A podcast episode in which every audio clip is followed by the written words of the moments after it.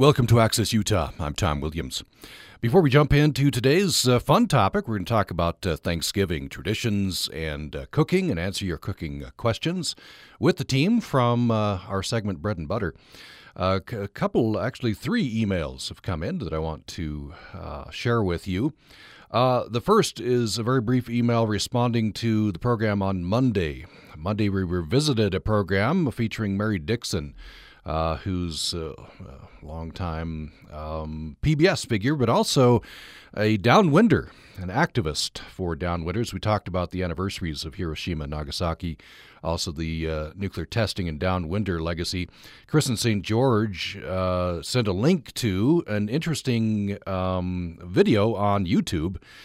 Uh, which I believe you can get to by just uh, Googling the title or going to YouTube and searching uh, the the piece is the video is the movie that accidentally killed almost half of its cast, and the movie that Chris is referring to is The Conqueror, uh, starring John Wayne, Susan Hayward, and others. And that movie uh, did uh, that was filmed in Utah around the time of the you know the, the nuclear testing, and uh, approximately half its cast uh, got cancer and and and died in subsequent years. Um, so that's the movie that accidentally killed almost half of its cast. You can search for that and uh, find that movie. Thanks for that, uh, Chris. Um, then I got a couple of emails uh, coming after our program about COVID long haulers. Uh, this was on Thursday of last week. We talked with three uh, folks who are still experiencing symptoms, uh, sometimes severe, from having had COVID uh, back in March. Uh, some of these up to eight months uh, later. So uh, this is from Kerry. Kerry says, Good morning. I've been listening to your broadcast this morning. Thank you for doing this story for us to get our stories out there. The more information the public has, we're hoping the better care we may receive. I contracted COVID 19 in January before anyone really knew what we were dealing with. My symptoms were pretty severe, and I ended up in the hospital four times in a period of a uh, couple of weeks. The post COVID long hauler symptoms have been severe at times also.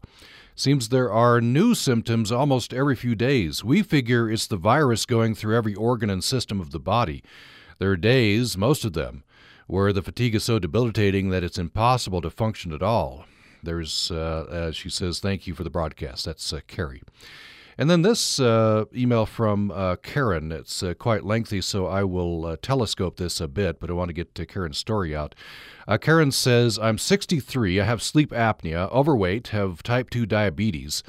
Uh, so my family and myself were trying to be extremely careful. I tested positive in July of this year, symptoms starting about July 23rd. some of those, I'll skip a bit here, became extremely exhausted then the body aches hit, every joint hurt. Also was having a hard time feeling like I was getting enough air. And eventually uh, made it to my bed, laid down, turned on my CPAP machine, thinking it would help with the breathing. It didn't make any, it any easier. I remember thinking that if I fell asleep, I wasn't going to wake up. I tried to stay awake, and again felt like uh, if I fell asleep that I wasn't going to wake up. I wanted to go and get my husband, but didn't have enough energy to even get out of bed. And when I tried to call him to come inside, it was basically a whisper. I just said a short prayer that I would wake up somehow. Uh, but if I was in trouble, my husband would be prompted to come and check on me. Then the headaches hit. Felt like the worst sinus headaches and migraine combination I ever had. Nothing helped. They subsided after a couple of days. Then I felt like I was getting a kidney stone on my right side. If I laid on my left side, I got nauseous. If I stayed on my right side, it hurt more. I went for the pain. Uh, skipping a little bit uh, ahead uh, further, I started having brain fog. Couldn't remember simple things. Lost my thoughts in mid sentence. Uh, then uh, she said she lost. No, she lost her sense of smell. That was her "oh crap, I have COVID" moment. Karen says. Uh, I never really thought I might be experiencing COVID 19 because I didn't know anyone who had it.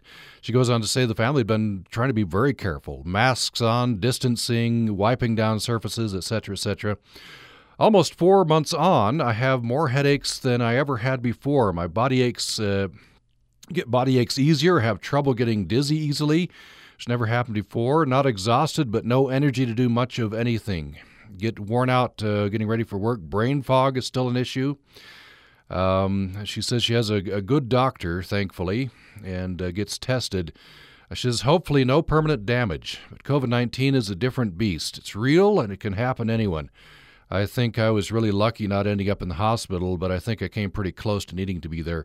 One of my coworkers who tested positive last week said it best when she said COVID 19 is like the flu on steroids. I think it pretty much sums up what uh, your experience might be with COVID 19. So thanks for sharing that, uh, Karen. Keep those coming to upraccess at gmail.com.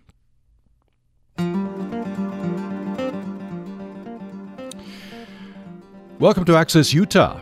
Well, Thanksgiving is traditionally a time when extended family gathers together. This year, many of us will be gathering in smaller groups. There might be some Zooming going on, but many of our traditions will endure, hopefully, and, uh, and the food probably be just as delicious. We're asking you today about your traditions and your plans in this unusual year, and you can ask your cooking questions as well. You can reach us by email to upraccess at gmail.com, upraccess at gmail.com throughout this hour. Lael Gilbert and Jen Ashton from UPR's Bread and Butter segment are joining us for the hour. We'll also hear from the third member of the team, Tanya Gibson, uh, later in this hour. And we're going to hear in this hour from Stephen Dewey and Gino Shoop, who are uh, professors at Utah State uh, University. So we welcome in uh, Lael Gilbert. Uh, welcome back to the program.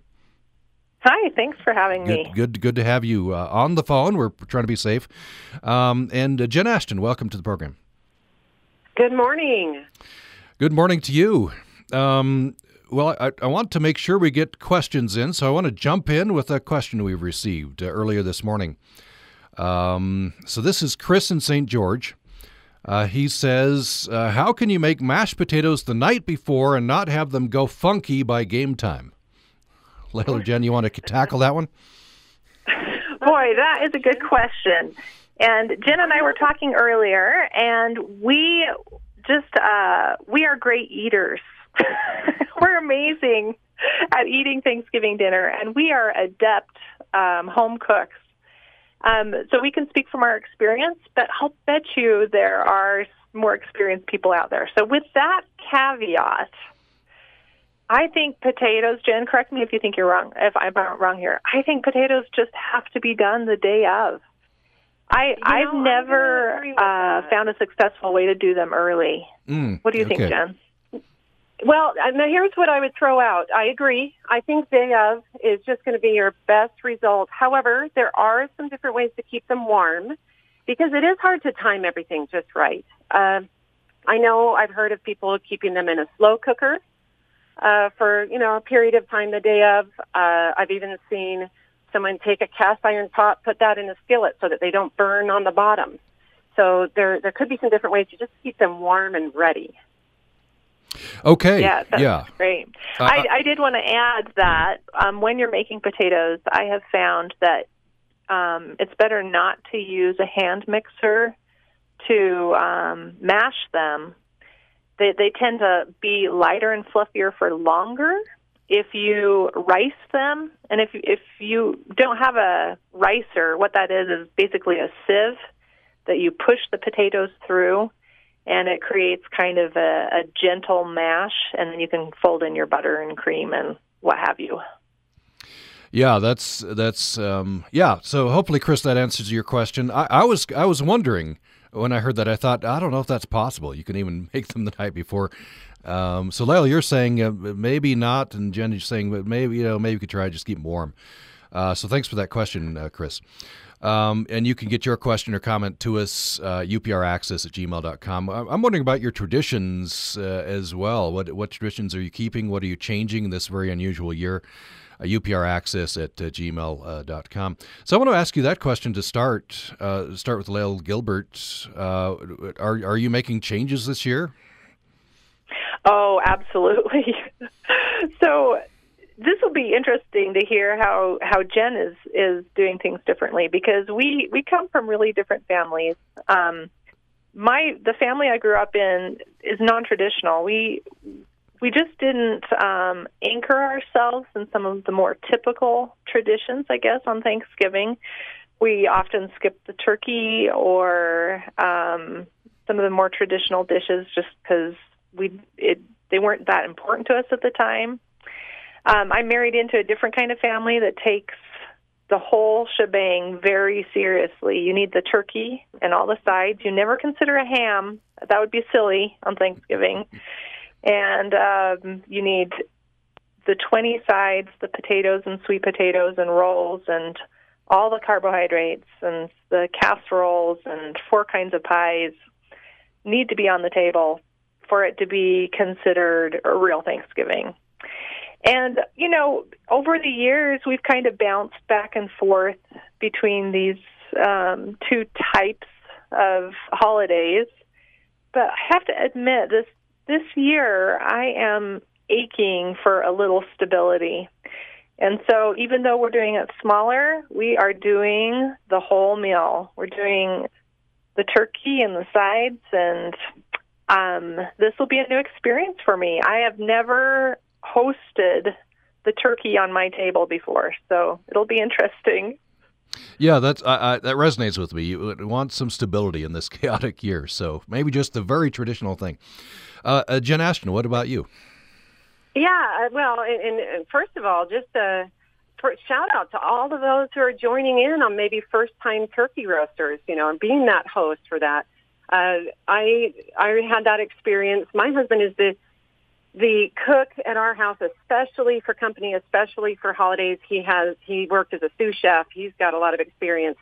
I took that on when he was deployed oh, about 15 years ago. And I remember being that first time turkey roaster. and I, I followed everything I could, brining it, had a great experience. But there's a lot of people out there that are probably doing that this year.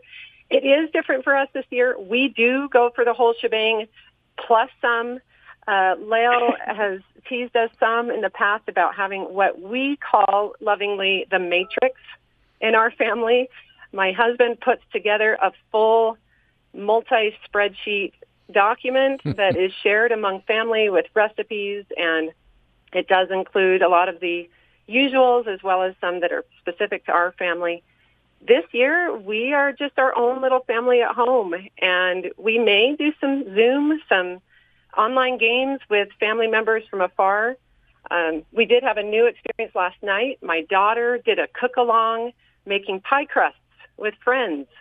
So there are some new opportunities that are afforded in, in this unusual time that will make for some good memories. Well, we do have uh, Stephen Dewey on the line. Uh, welcome uh, you in, uh, uh, Emeritus Professor of Plant uh, Science, USU College of Agriculture. Stephen Dewey, welcome to the program. Good morning. Thank you. G- good morning. Uh, so uh, Lael suggested we invite you on. Uh, she says you you uh, your family does what you call a home harvest Thanksgiving feast. Uh, tell us about this. Right, it's a it's a tradition we've had going for oh I'd say nearly 30 years. Uh, we started it when our kids were young. Um, it's uh, it's actually our second Thanksgiving. We we usually hold this like maybe on the Monday before the traditional Thanksgiving. Um, it's a meal, a simple meal made up entirely of food items that we've either grown or gathered or harvested in some way as a family. Um, you know, we raise a big garden, uh, we hunt and fish, and we preserve a lot of food. So that's basically what we use as our sources of the of the meal. Interesting. What, uh, what, how and when did this start? Oh, like I said, maybe thirty plus years ago. Ah, yeah. Kids were small. Um, we started it because we just wanted to, to, you know, teach the kids from a very young age um, that food really doesn't come from a grocery store. It's not created there. Um, show them where it comes from, how how we get it. Um, appreciate the work and the sacrifice that's required to put food on the table. Um, instill them, you know, a sense of gratitude for what the, the, the earth provides, and and if you eat, uh, for example, if you eat meat, something has to die, and so you know all life is to be valued. And so it's just a, um, a lesson in, in some life's principles. Yeah, it sounds like a great great uh, teaching opportunity. Uh, so I'm curious, did what did the kids think when you started this, and then and did did this do what you wanted it to do with with teaching the kids? yeah, it actually it did. That pretty much wasn't um, too much of a different lifestyle for them. That's they were pretty much raised on those kinds of things, you know, garden produce and and wild game and so forth. So it wasn't too new to them, but it was a putting it all together and and letting them understand that this is maybe different than some people experience and and why we do it. So, uh, or Jen, do you have questions for Stephen Dewey?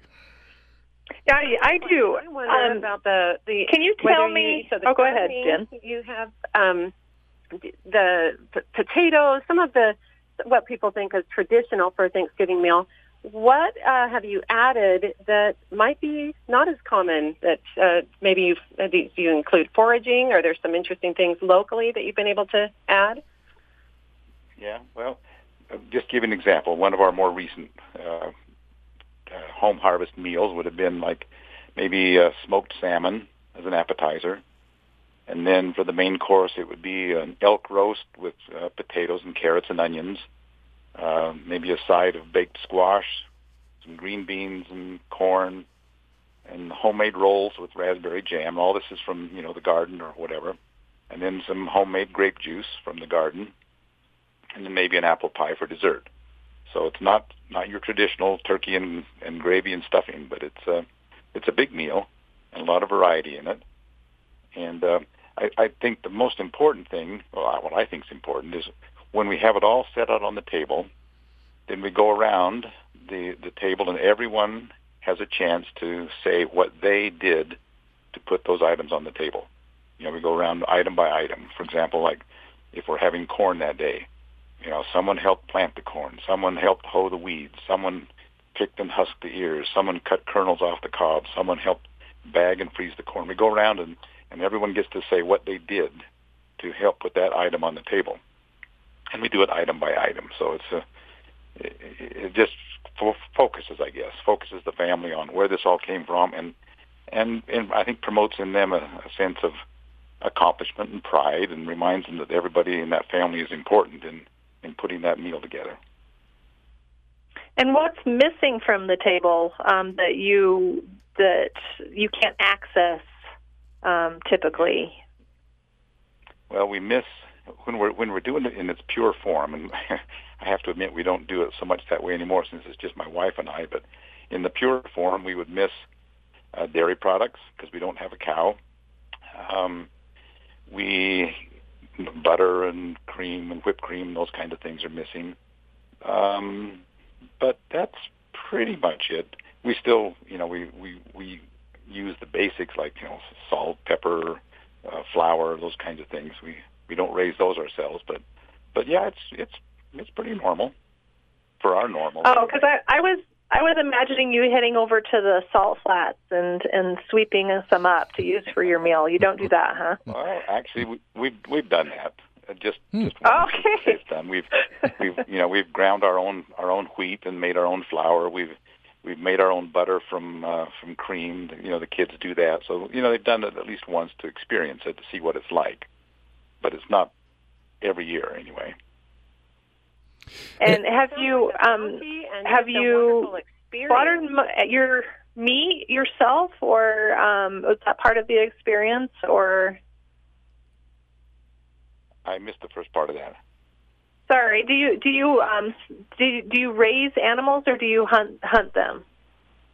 we hunt we hunt them so it's it's pretty much um and and quite a wide variety. The the, the meal di- differs every year depending on you know what we hunted or harvested. Um you know I, for example we we we've done moose and mountain goat and black bear. We've even done muskox uh goose duck pheasant. One year we even tried a jackrabbit my mom my hmm. mom had a, a favorite story about Thanksgiving called the Thanksgiving jackrabbit and I thought oh that sounds oh. awful. So we went out and got a jackrabbit one year and yeah it was awful.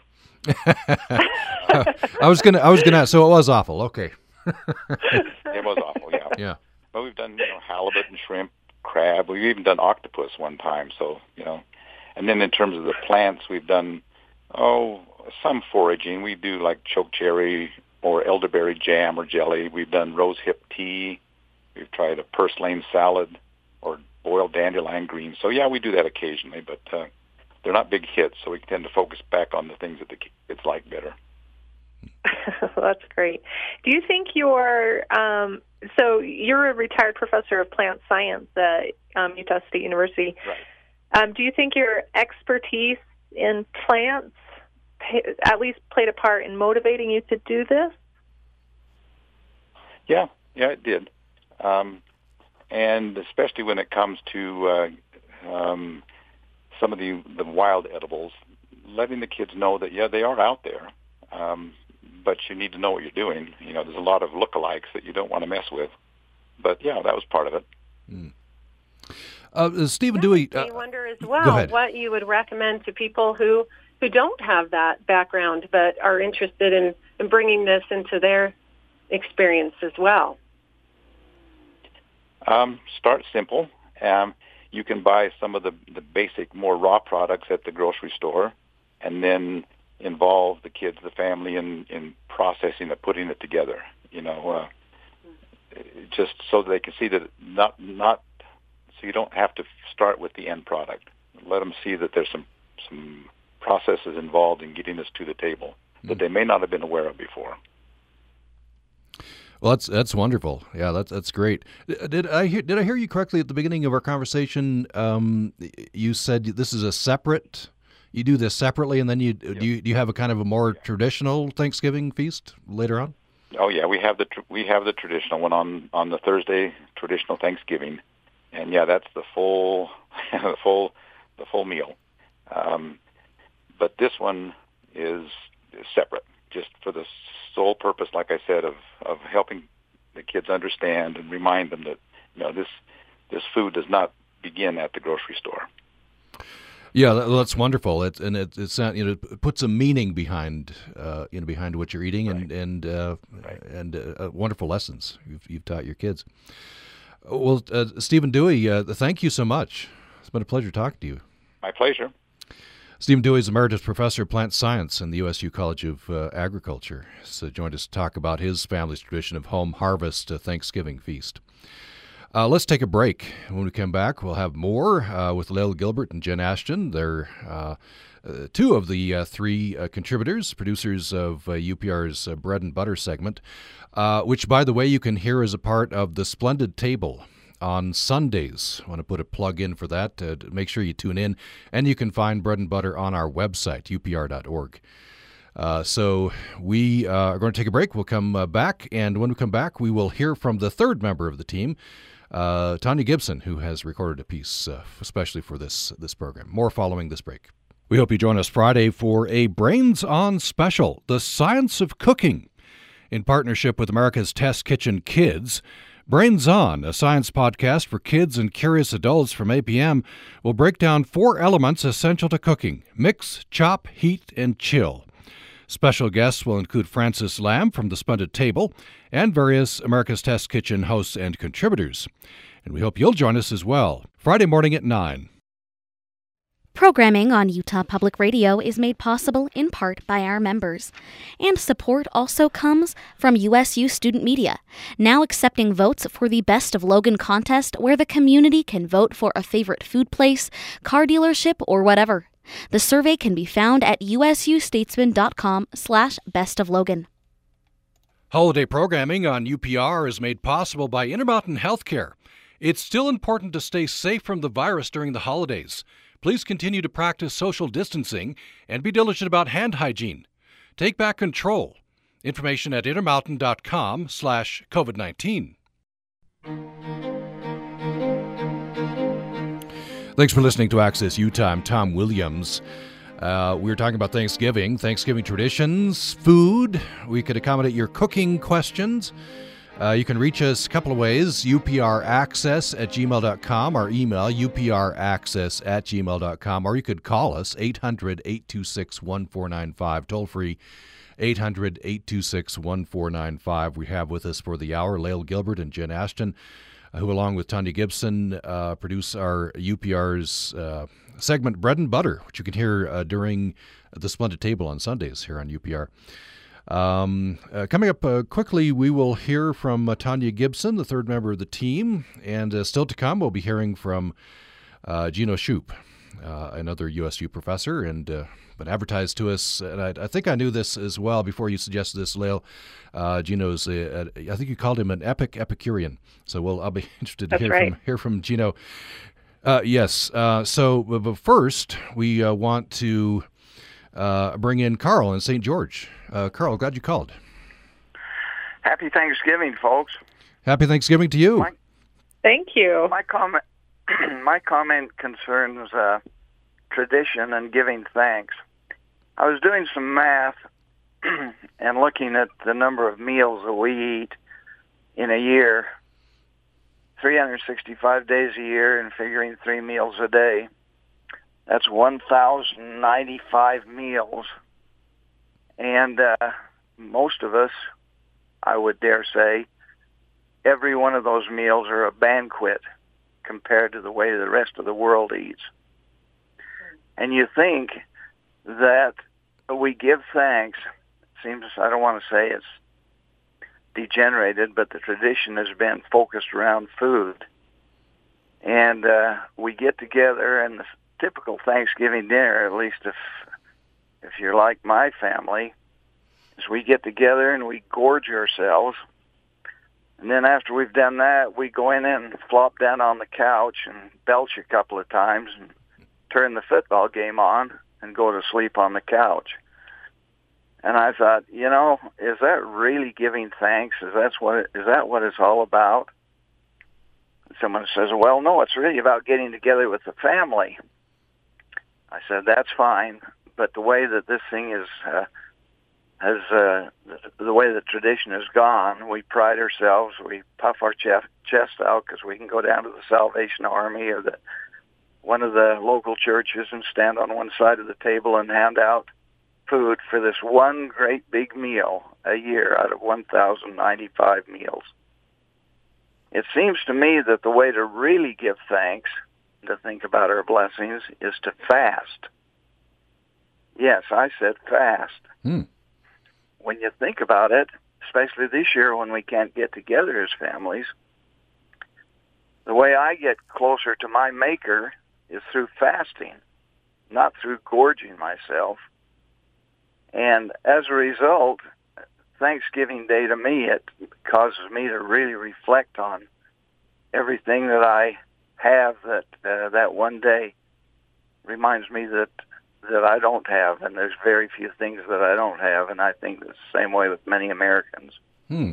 So I was just uh, uh, reflecting on how do you really give thanks? Is it by this gorging ourselves and, like I say, we watch a football game or whatever? If you fast, maybe do something for somebody else. Uh, it certainly means more than than uh, thinking about all the things we do have, which we have every day, all the year through. Mm. That's my comment. Is uh, Thanksgiving Day? It seems like could be well served if it was a fast day. Well, thank you, thank Carl. You. Thank you. Appreciate that that comment, and uh, that that's. Yeah, that's. I think we need that um, to to to remind and us that it's I, Thanksgiving, right? yeah, what I love about Thanksgiving is its flexibility too. That people make it meaningful for themselves, however, however they choose to do that. Um, and he had some great ideas. I I would propose that for those of us who choose to feast on Thanksgiving, that a great way to show thanks is to do the dishes after the meal and um, participate in uh, that family ritual as much as anything else. Yeah, and uh, what what Carl said resonated with me. That's that's often been my Thanksgiving day. You know, feast, gorge, couch, football, fall asleep and and and as he says, where in there is is giving thanks. So that's that's a good point. Uh, any comment, uh, Jen, you have on this? I think I, I agree that I think it's wonderful to to have it bring meaning in whatever way um, works for you. I love that Steve, with his family, has that home harvest. Um, we have this example of fasting that there's no one way, and there's no for those that decide to feast, there's no one meal that's that's right. I mean, we have plenty of vegan friends who um, follow different traditions than those that talk about the turkey. So it's just finding that that meaning in a way that works for all of us. Well, let's. Uh, we're talking uh, this whole hour with Lael Gilbert and uh, Jen Ashton. Uh, there's a third member of the Bread and Butter team, Tanya Gibson, and uh, she's provided a, a piece uh, especially for for us here in this program. Let's let's hear that next.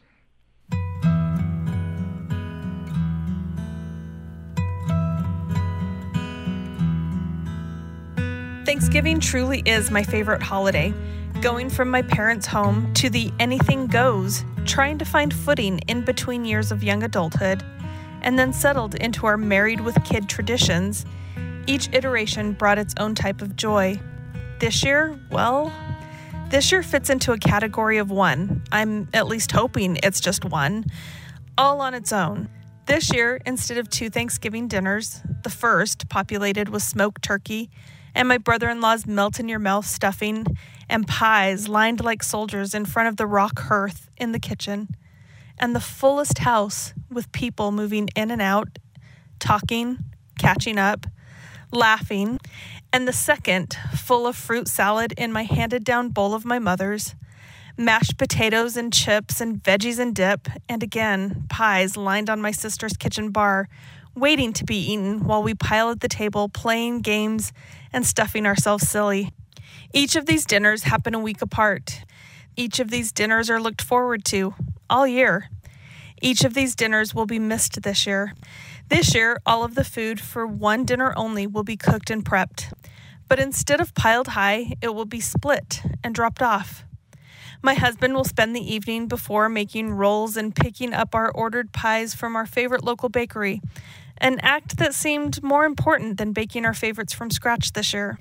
The day will be full of assembly and sorting and a quick trip to a nearby town, running half the food into the home we normally pile into easily and often until we return from that drop off and find ourselves at home alone for the holiday. A first since those young adult finding our footing in between years. Those years seem long ago and far away, and in the case of my kid, non existent in memories. One of the blessings 2020 has left behind is time. We've been able to solidify familial bonds, and the end of those tethers in my home have sprouted from the kitchen. We have a vague rule in our home that everyone is in the kitchen at dinner time helping helping cooking, helping serving, helping cleaning. Thanksgiving this year will simply mean a longer day of those tightening kitchen tethers. I've been reading a lot about the 1918 pandemic. Similarities are hard to ignore masks, quarantines, stay at home orders. It turns out this time, it's all very everything old is new again after all. In Salt Lake, residents were under quarantine for Thanksgiving. According to the then Deseret Evening News, Thanksgiving 1918 was celebrated quietly and within dedicated households only, which is exactly what we're being asked of for Thanksgiving 2020. I won't lie, it's somehow comforting to know that the state has seen this situation before and will most likely see it again. We're in a cycle that is definitely tough, and I often wish I could speak to those who managed kids and loneliness and smaller meals that Thanksgiving a century ago. What were those homes doing? Were they reaching out, making sure the less fortunate were taken care of, or their favorite bakery had an extra order to help through the uncertainty? Were they cooking beginning the day before in order to split meals with family that had to be separated, not by miles, but by virus? Were favorites steady and standard, potatoes heaped in hand me down bowls and pies lined by the hearth, or was food curtailed and subdued, matching the mood of the world under threat? I wonder, of course. I wonder and I imagine, but my mind tends to wander and think a little more about the next year, Thanksgiving 1919. What was that year like? What were they grateful for then? What showed up on tables and in kitchens when the world was once again spinning a little easier? When friends and family could once again meet, what was that year like? Did they take the lessons learned with them or fall easily back into traditions of the before times? What did they do to reach out in gratitude that year? What did they do to reach out to friends and to family? Did it feel extra? Was feeling heightened? Or had they truly moved on, like we're wont to do when threat ends, when trouble eases? when trial is over. What did they do? What did they make? How did they gather? All of this is on my mind this year. This year, where two big dinners have fallen to one, where pies are being outsourced, hoping it helps, where traditions have altered, and we're home with far less people and laughter gathered around. We'll be eating and feeling full, playing games and giving thanks, but we'll also be hoping for a little bit of easier air next year. This is Tanya Gibson for Bread and Butter.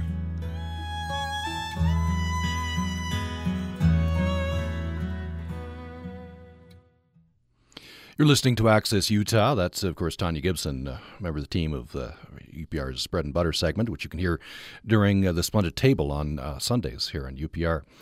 Uh, I want to get uh, a quick reaction to uh, to Tanya's piece. Let's start with Jen Ashton. What, what did you think? A couple of things, first of all, stand out to me. What an interesting idea to think for Thanksgiving 2021.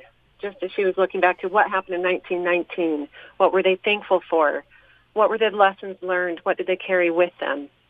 What a great um, what a, what a great thought for us right now, where we are and being in unique situation many of us haven't seen before and, and being uh, in our homes, most likely celebrating on our own, and seeing it as gratitude, having gratitude for knowing that that is a temporary situation. And just using this time to enjoy the differences that it brings. And look, and know that Thanksgiving 2021 will probably look different, but hopefully carry on things with us. Um, Lael Gilbert, what did you think? Oh, wasn't that beautiful? That was. I um, I I I loved hearing that, and I loved the idea that um, you make traditions work for your circumstances, like Tanya is this year. You you make things um, meaningful and fun and interesting um, and we can do that this year too. Even even though things are different, there is um, gratitude and connection and um, new traditions to be had. Yeah, uh, beautiful piece, Tanya. Thank you for, providing that. Uh, we do have uh, on the line now uh, Gino Shoop, who's professor of wildland resources in the USU Quinney College of Natural Resources, and I guess more to the point for this program uh, Gino Shoop, uh, Epicurean. That's how Lael describes you. Welcome to the program. Thanks. Good morning, everybody. Good, good morning. Good morning. Good to have you on.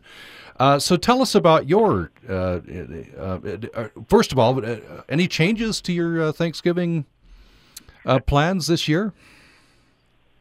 Oh yeah, I grew up with traditional Thanksgiving, Southern style Thanksgiving. Um, but it's been a very long time since I've had that. I'm almost always in Spain in November working. Uh, and it's not exactly turkey land, so for decades now, our Thanksgiving tradition has actually been going to Casa Ruperto and getting the marinated fried quail, our little mm. Um, but they won't let me into Spain this year um, because of COVID, so I have not had a at-home traditional Thanksgiving in decades.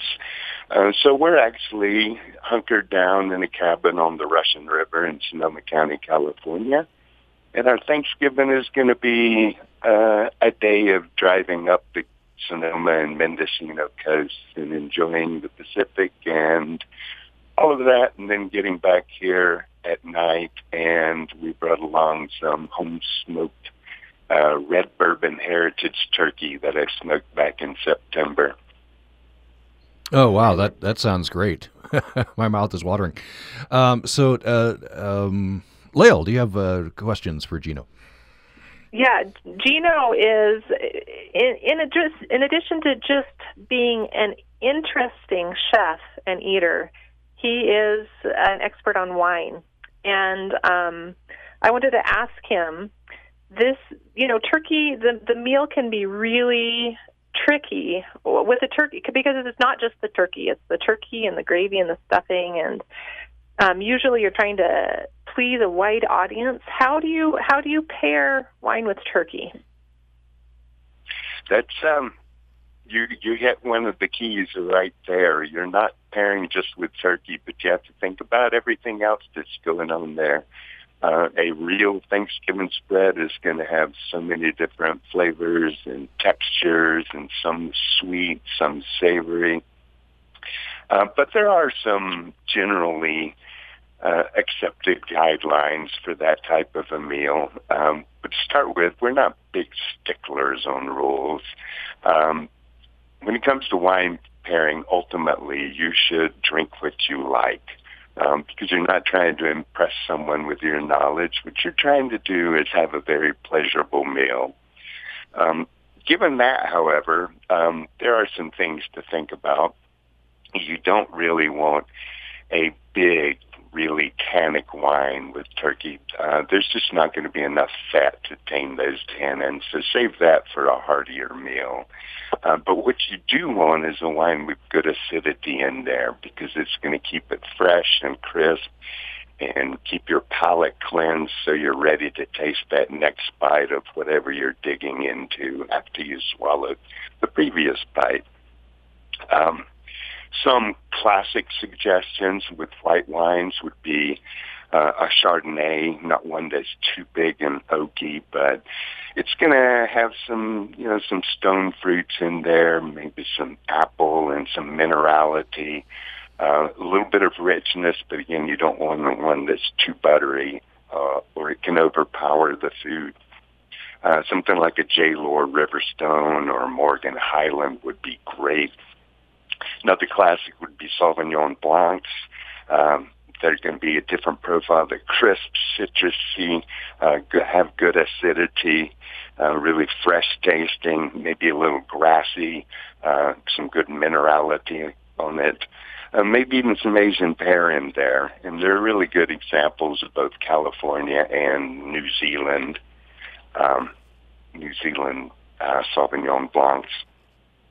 Uh, one that not everyone thinks of, but a number of people think goes great with poultry in general are good rosés. Now, this is not the uh, older style American sweet blush wine, uh, but a more European style, big fresh fruit in the mouth like strawberry, um, maybe some melon and guava, uh, and a crisp dry finish, sometime with a little pepperiness to it. And again, we have good representations of that in Utah, uh, both California, well, in Australia, uh, South America, and of course France, where they were perfected, and Spanish as well. Uh, moving on to the reds, uh, our favorite for pairing is uh, Zinfandel, sometimes called America's grape uh, not because it's from America, but because of all the world. It really found its home in California uh, with Italian immigrants in the 1800s. Uh, and they go really well with turkey because they got this jammy, juicy fruit up front, uh, but a good, crisp, spicy backbone of black pepper, uh, and a good, again, good acidity that keeps your tongue fresh. And there's great examples of that. I'd highly recommend the Seghesio Sonoma County or the Bucklin Bambino Field Blend. Um, a lot of people like Pinot Noirs, um, the cherry berry flavors with spicy notes, um, more white pepper than black pepper like you had on the Zinfandel, a little chocolate, earth, maybe some tobacco, mushroom, forest floor. Uh, they can be complex and very good with, with poultry. And then the last thing I'd mention is uh, one of Janice and my um, personal favorites. Um, it goes well, but partly it's just the timing is just so perfect, like they're made for each other. The Beaujolais Nouveaux. Uh, so this is from France, just south of the Pinot Noir Burgundy region, um, and they the nouveau or new Beaujolais um, means that what's in the store right now was harvested and invented this fall. So it's a young, fresh wine. Uh, it's light and fruity, um, things like plum and dark berries, really fresh tasting. Um, but the timing we like is we know Thanksgiving comes the fourth Thursday of November every year the release of Beaujolais Nouveau that all Paris has been waiting for for months and months is the third Thursday of November. Uh, so again, it's like they were paired for each other. Uh, so those are some things to think about. But again, um, drink what you like. Uh, you're supposed to be having a great meal for your taste, not for what I think you should be drinking. Mm, interesting. That's great. hey, Gino, one one more question. I know a lot of people this year, rather than going big, they're going more intricate and um, complex, sophisticated dishes um, as far as food. Do you have a a category of food that you'd recommend people can jump in and try? That's maybe a more complex category, but might be a fun exercise in in cookery. Wow. Um, if you want to go, you know, use something a little traditional, but an extra step, um, scale down to a chicken. You don't have much time to get prepared for this. You can scale down to a chicken uh, and do something out of the box like uh, think Indian with butter chicken or uh, roasted in yogurt, for example, um, or a Korean style. Uh, lathered with gochujang for a nice spicy crust after it's baked and roasted. Um, or, you know, our daytime meal tomorrow is just going to be an amazing charcuterie plate with uh, creminelli sausages from Utah, Rock Hill cheeses from Utah, uh, some homemade uh, pates like a black olive uh, fig pate. Um, they, you go anyway. Um, there's just so many wonderful flavors in the world out there. The traditional stuff is great, but you don't have to stick with it. Uh, Jen Ashton, I wonder if you have a, a question for Gino Shoop. Well, I love the idea of, uh, first of all, just thank you for sharing some knowledge and that the idea that you drink what you like, and it sounds like eat what you like, but enjoy and explore the flavors. I'm wondering what uh, a, a most memorable uh, experience or, or food experience from this time of year for you. Does anything pop up? And you've had a variety of places you've lived and um, and foods that you've tried. Boy, that's a tough one. My uh, my life is one constant adventure after another. Um, traditions are to be broken. Um, yeah, it's hard to say. Uh, at this time of year, um, what's special? I I've spent Thanksgiving in lots of different countries, eating lots of different things over my life.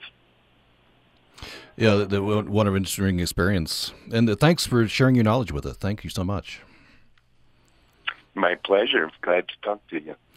Gino Shoop, professor of wildland resources in the USU Quinney College of Natural Resources uh, and uh, food and wine expert. Thanks. I appreciate it. Uh, well, uh, uh, Lael and Jen, we just have about four minutes left in the program. I just want to get some takeaways, maybe starting with uh, Jen Ashton. What um, for, from this whole discussion, and then what you're planning for for this Thanksgiving? What would you suggest folks?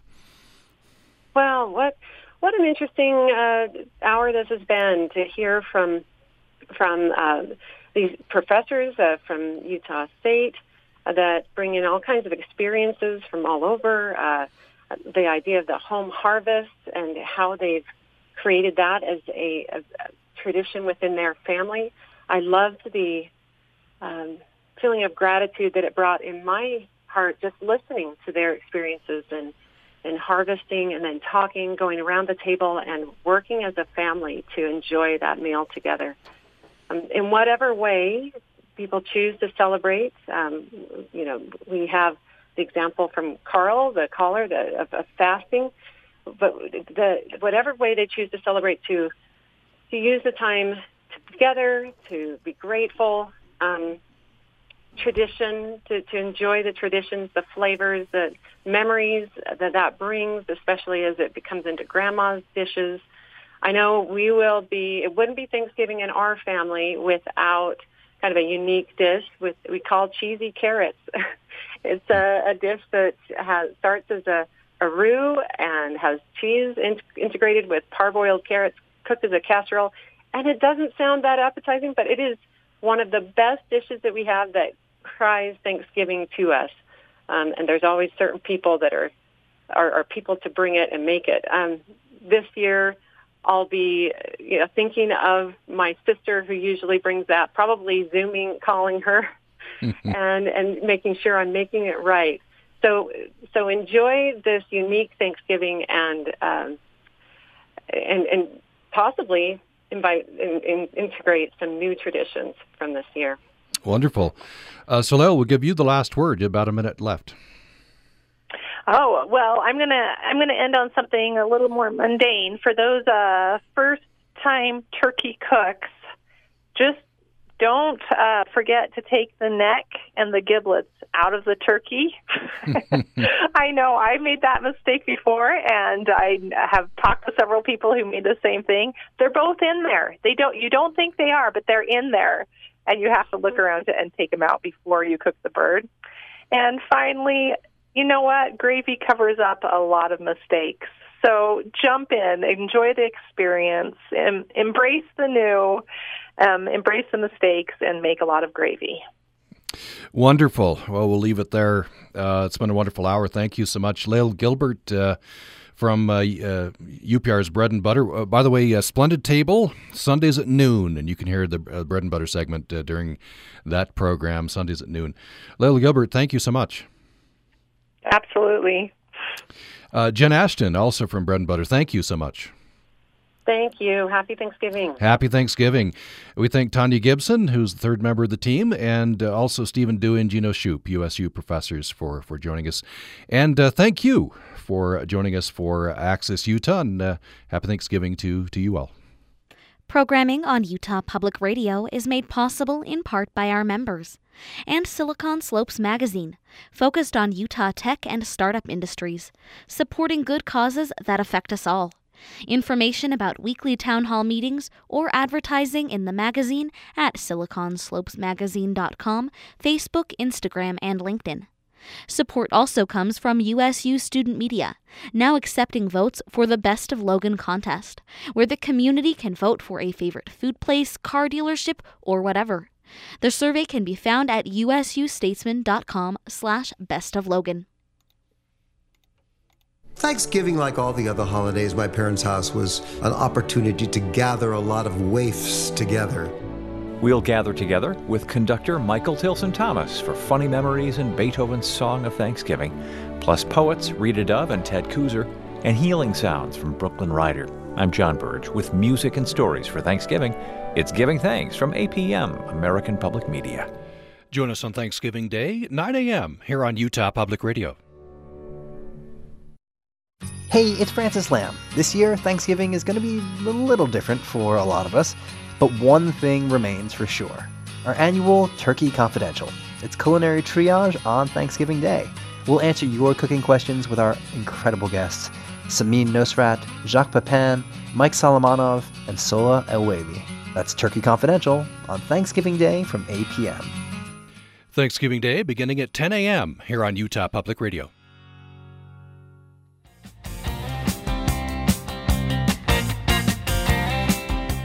Utah Public Radio is a statewide service of Utah State University and the College of Humanities and Social Sciences. KUSR Logan, KUSK Vernal, KUSL Richfield, KUST Moab, KCEU Price, KUSU FM Logan. Also heard at upr.org. As the pandemic continues, many of us are thinking of new creative ways to stay connected during the upcoming holiday season.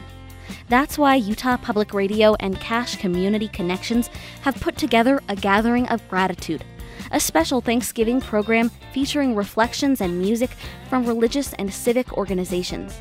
This Sunday at 5 p.m., tune into UPR to join your community in hearing uplifting messages and music and expressing gratitude.